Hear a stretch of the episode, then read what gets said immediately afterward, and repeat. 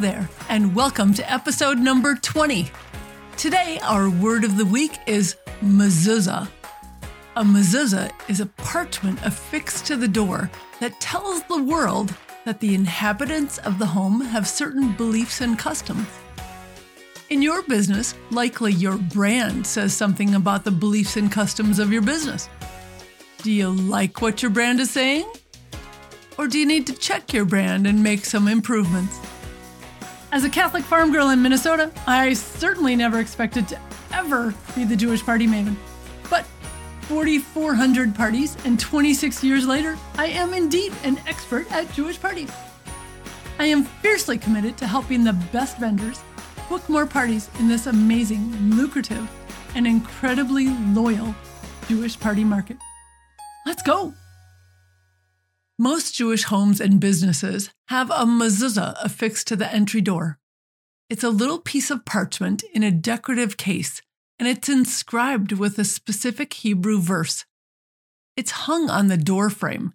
As you enter, it's on the right side of the door. Mezuzahs are hung at an angle, slanting toward the greater part of the room. It should be placed a third of the way down from the top of the doorway.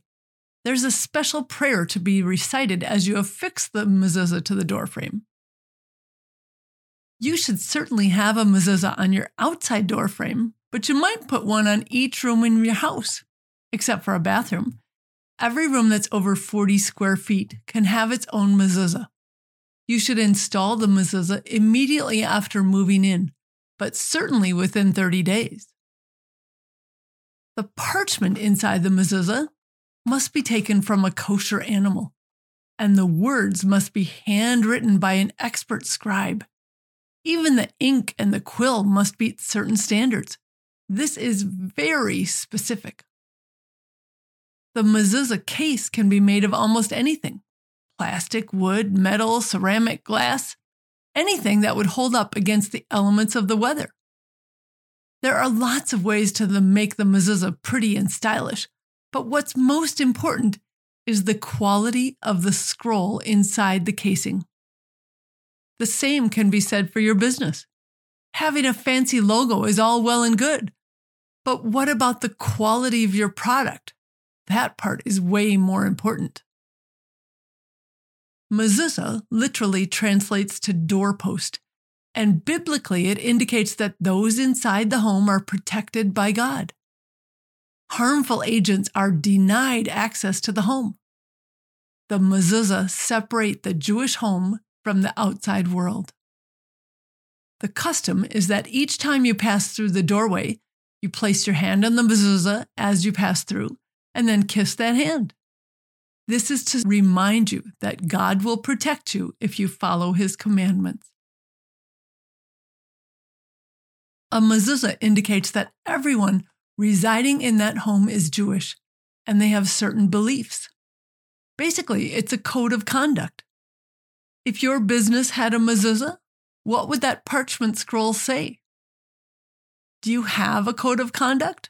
Of course you do. But do you clearly communicate your morals and your values and instill them upon all of your team?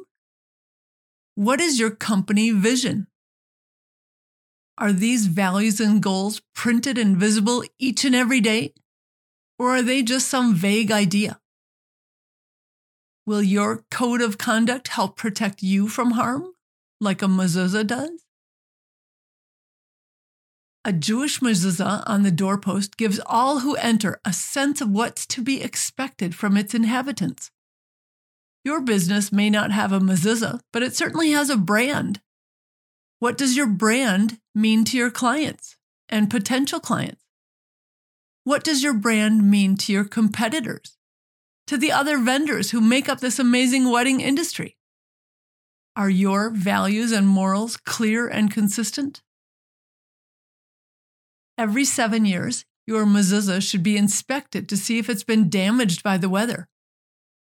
There's a famous rabbi who suggested that people suffering from poor health should check the scroll inside the mezuzah to ensure it is still in good shape and not damaged. How about your business? Is it healthy? Perhaps you need to check out your brand and what it says to your clients. Then see if your brand has been damaged and needs some repair. There are tons and tons of branding quotes out there. Henry Ford once said, You can't build a reputation on what you're going to do. Warren Buffett says, It takes 20 years to build a reputation and five minutes to tear it down. If you think about that, you'll do things differently. Howard Schultz, the former CEO of Starbucks, says if people believe they share values with a company, they will stay loyal to the brand. Every week, we try to learn a little more about the customs and traditions so important to our new Jewish clients. Join me here each and every Wednesday as we learn new vocabulary, talk about customs, and talk with business leaders. Thank you for listening and joining me here.